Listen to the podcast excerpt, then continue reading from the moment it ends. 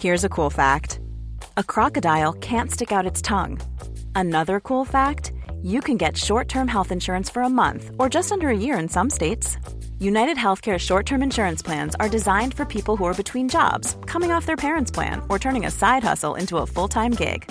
Underwritten by Golden Rule Insurance Company, they offer flexible, budget friendly coverage with access to a nationwide network of doctors and hospitals.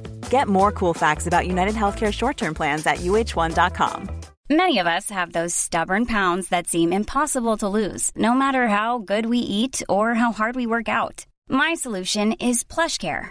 PlushCare is a leading telehealth provider with doctors who are there for you day and night to partner with you in your weight loss journey. They can prescribe FDA-approved weight loss medications like Wegovy and Zepbound for those who qualify. Plus, they accept most insurance plans. To get started, visit plushcare.com slash weight loss. That's plushcare.com slash weight loss. Millions of people have lost weight with personalized plans from Noom. Like Evan, who can't stand salads and still lost 50 pounds. Salads generally for most people are the easy button, right? For me, that wasn't an option. I never really was a salad guy. That's just not who I am. But Noom worked for me.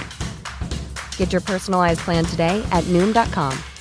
Real Noom user compensated to provide their story. In four weeks, the typical Noom user can expect to lose one to two pounds per week. Individual results may vary.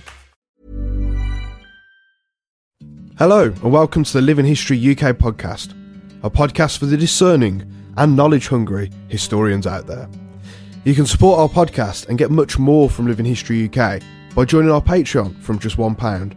And by doing so, you'll be a part of an ever growing community and really help to make a difference as we strive to keep history alive. But for now, enjoy this podcast.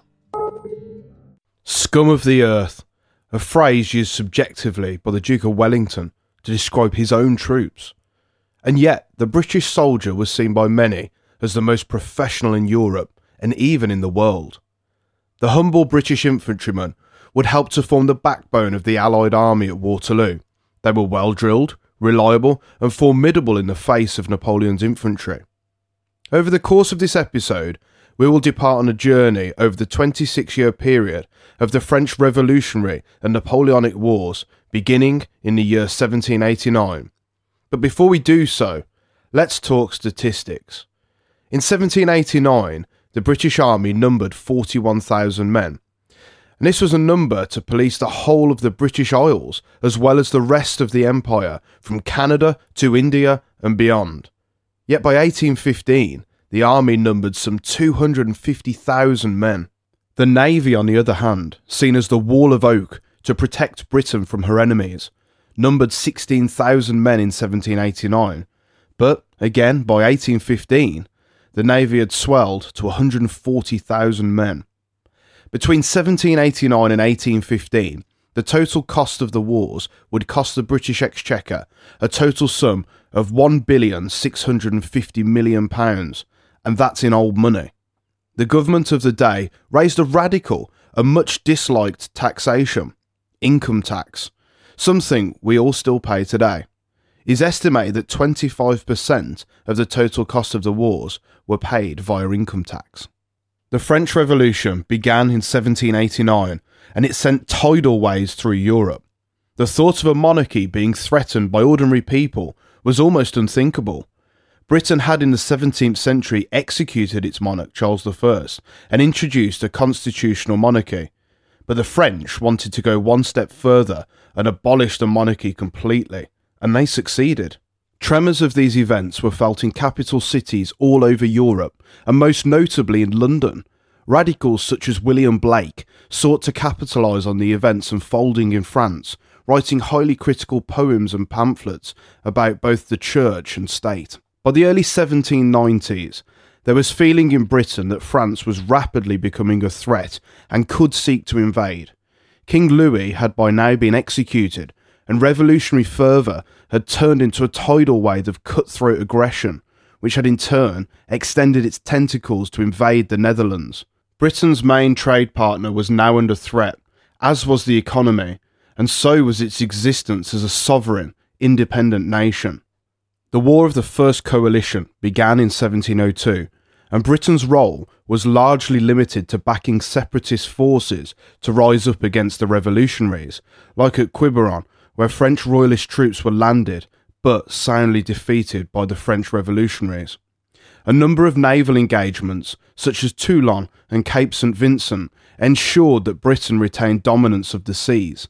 The first coalition saw Spain, Austria, Prussia, Portugal, and several other nations, as well as Britain, ally to take on France together. By the mid 1790s, the French had introduced conscription, further swelling their ranks and again dwarfing the size of Britain's army.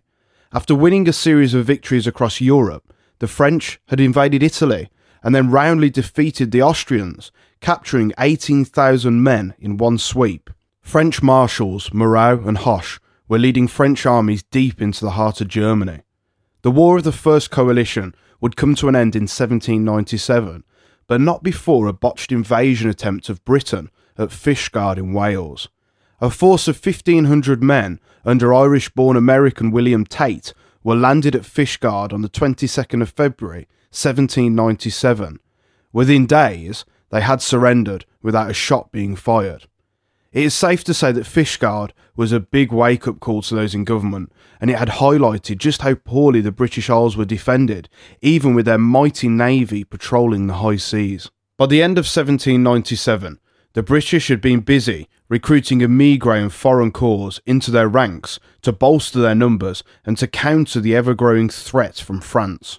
Furthermore, experimental formations were also being trialled, including most notably the raising of the 5th Battalion of the 60th Regiment. This battalion were comprised principally of men drafted from emigre regiments and were to be equipped with a radical new weapon, the rifle. These men were clothed in green and, most importantly, were trained to operate as riflemen.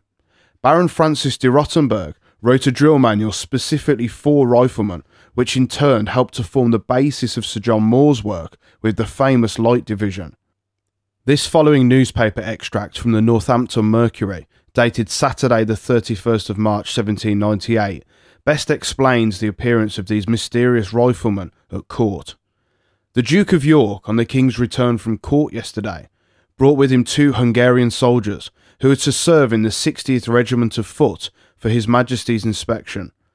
They were dressed in the regimentals of their country, which consisted of an olive green jacket, blue pantaloons, black gaiters striped with red, and wore on their heads hussar caps with a green feather. They were accoutred with rifle barrel guns, and went through their exercise with astonishing celerity, which their method of ramming down and drawing the charge greatly contributes to, they returning the rod into its place after it is thrown up with only one motion, instead of twirling it between the fingers as practised by our troops. His Royal Highness has, for his regiment, several more of these men, who were also to be viewed by His Majesty for approbation. In the late 1790s, local militias and volunteer corps were being raised all over the country. Much akin to the Home Guard of the Second World War, the militia and volunteers were there to provide a home defence force to help repel and slow down any potential invasion. Wealthy gentry, such as the Percy family at Alnwick Castle, raised their own volunteer force, the Percy Tenantry Volunteers, something which was mirrored all over the country. Whilst tentative steps were being made to refine and improve the army, the backbone of the army was the ordinary private soldier. He was clothed in a red tailcoat, armed with a musket, and sported a cocked hat. Their drill was slow but precise, and the regiments were, up until the late 1790s at least, ran by their colonels. A payment was secured from the War Office, and accoutrements, clothing, and such like were purchased at a regimental level. This saw the opportunity for colonels to skim off the profit for themselves, something which happened on a frequent basis. Uniformity in clothing, and more importantly in drill, was lacklustre to say the least, and meant two regiments parading alongside each other often looked mismatched and had varying levels of competency in drill. This hampered teamwork on the battlefield and lacked tactical prowess, meaning cohesion between units was almost non existent. Something had to give. The Duke of York, of nursery rhyme fame, lacked any useful military skill, but did, however, find great success in administration. He brought sweeping changes to the army over his tenure, including most notably the clothing board. The board sat on a monthly basis in Whitehall at Horse Guards and decided on regulating patterns of clothing as well as examining the quality of uniform and accoutrements, amongst others, for its soldiers in the army. This board made wide sweeping changes to the way the army was equipped, largely for the better. Having seen the original clothing board minute books, their eye for detail was impeccable, and it played a pivotal role in bringing the army literally to a uniform standard, as well as saving thousands of pounds a year by using approved suppliers. Another change brought in by the Duke of York was the introduction of an officer training centre, which would see men trained on skill and merit rather than by purchasing their way up the ranks. This meant the men on the field would be led by officers who possessed the right credentials to lead and were armed with the knowledge to exploit weakness and harness strength. This officer training college is still in use today and is, of course, Sandhurst Military College, which has seen thousands of officers go through its doors over the years. But the efforts were not confined to administration. An audacious building programme was begun, the largest since Tudor times, which saw a series of forts built along the coastline nearest to France. These were Martello Towers, and many of them still survive today. These towers were built to help repel any French invasion, and most were constructed and operational by 1806. More recently, many have been repurposed as anti invasion defences during the First and Second World War, with some still in use today being used as Coast Guard observation points. Such was the threat posed at this period in history to Britain that soldiers on the southern coast would proclaim to have seen the white tents of the French army encamped near Calais, waiting to invade Britain. A short lived peace, which lasted from March 1802 to May 1803, brought a brief respite and also saw many militia and volunteer units disbanded in many parts of the country. May 1803 saw the beginning of the War of the Third Coalition. Napoleon was by now Emperor of France, and Britain had a new Prime Minister in William Pitt. The War of the Third Coalition lasted until 1806 and saw little real involvement from British ground forces. The French fought both the Austrians and Russians at Austerlitz, and the result would be terrifying for the British. Napoleon had faced off against two sizable armies and won. However, all was not lost for the British, for only two months earlier, a resounding victory had been achieved off Cape Trafalgar by Horatio Nelson, destroying the combined French and Spanish fleets and thus providing some much needed respite from the looming invasion threat. The War of the Third Coalition came to a close, but the French, however, were still not defeated, and the British Army had still not tested them in the field, but their time would come. Britain retained dominance of the seas, but still did not wield a force strong enough to take on the might of France on land.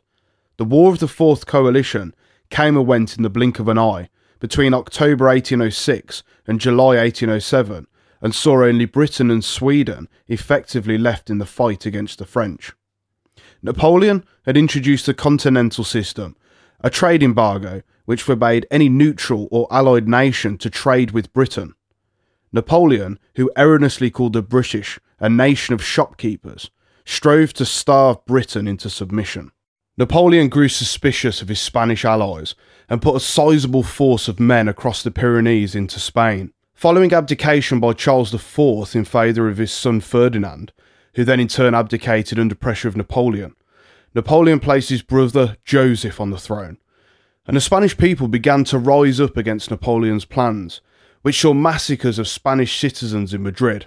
In excess of 100,000 French troops were now occupying Spain. A French army under Junot crossed the frontier into Portugal in November 1807.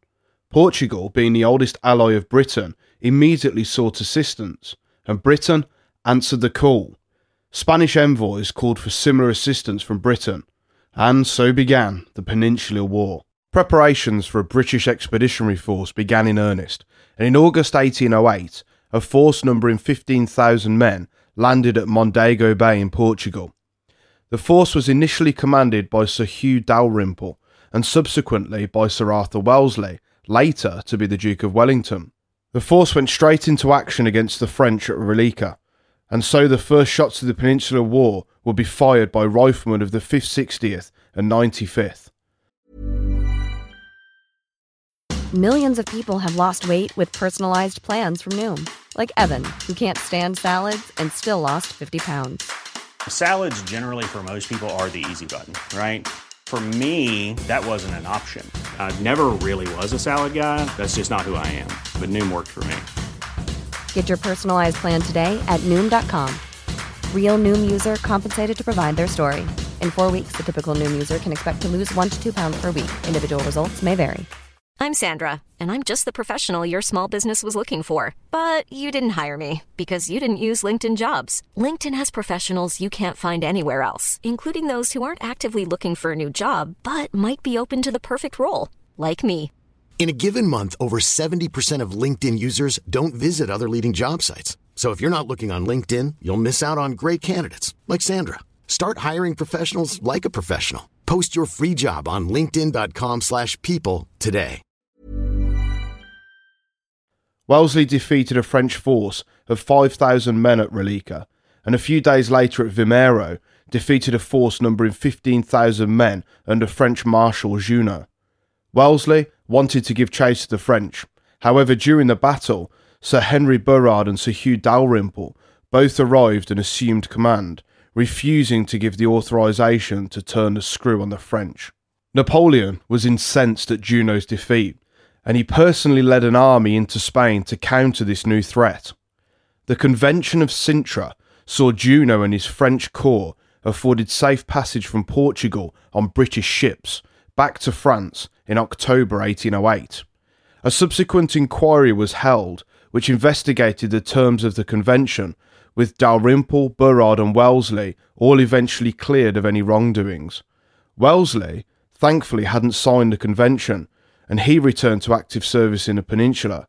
Dalrymple and Burrard, however, did not. The British army in Spain was now under the command of Sir John Moore, and with his army numbering 16,000 men, they were woefully outnumbered against the French.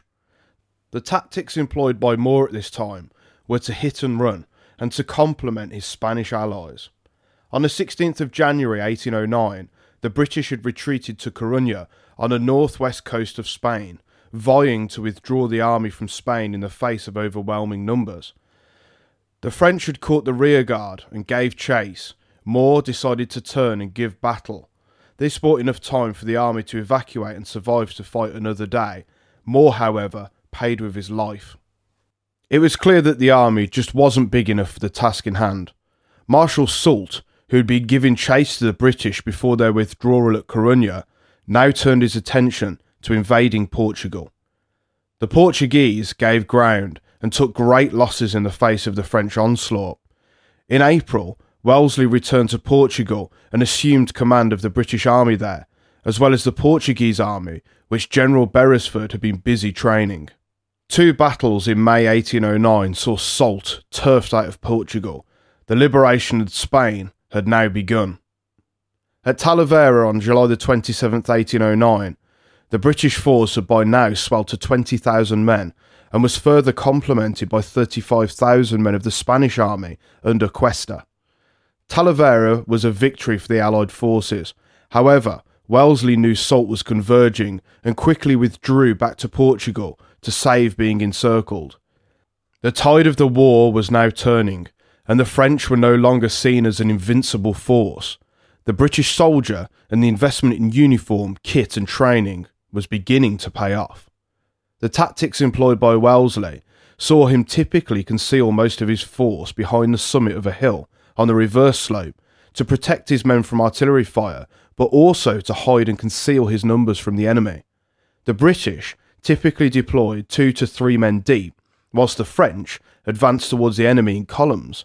This meant the French could only level a small proportion of muskets at the enemy, whilst the British could bring all their muskets to bear.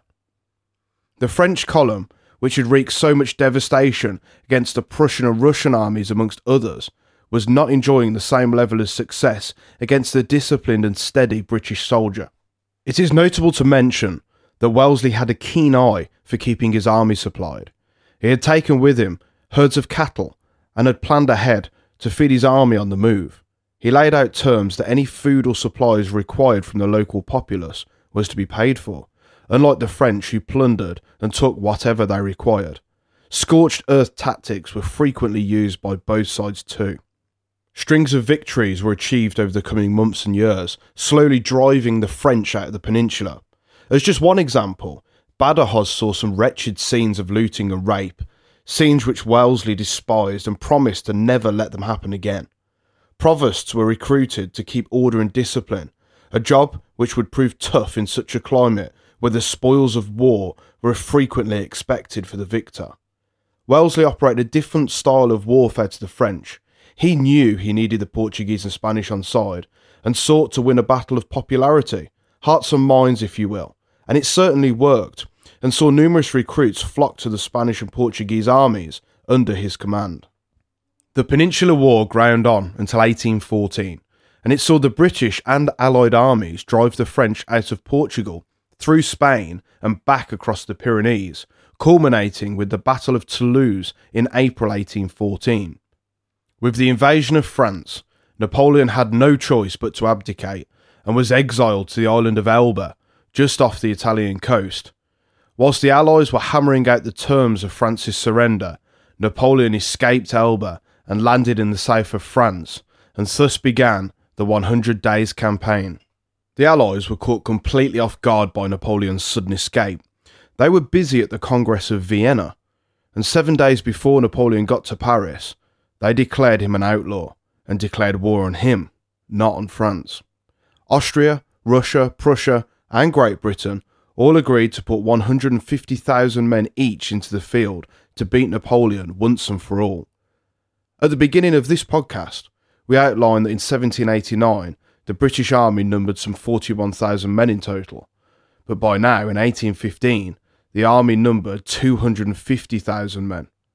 Napoleon mustered a force just shy of 200,000 men, and they were in the field by early June, with a further 46,000 men in depots ready to join the offensive. Considered an immediate threat by Napoleon, the Duke of Wellington, with his Anglo Allied army, was situated near Waterloo in present day Belgium.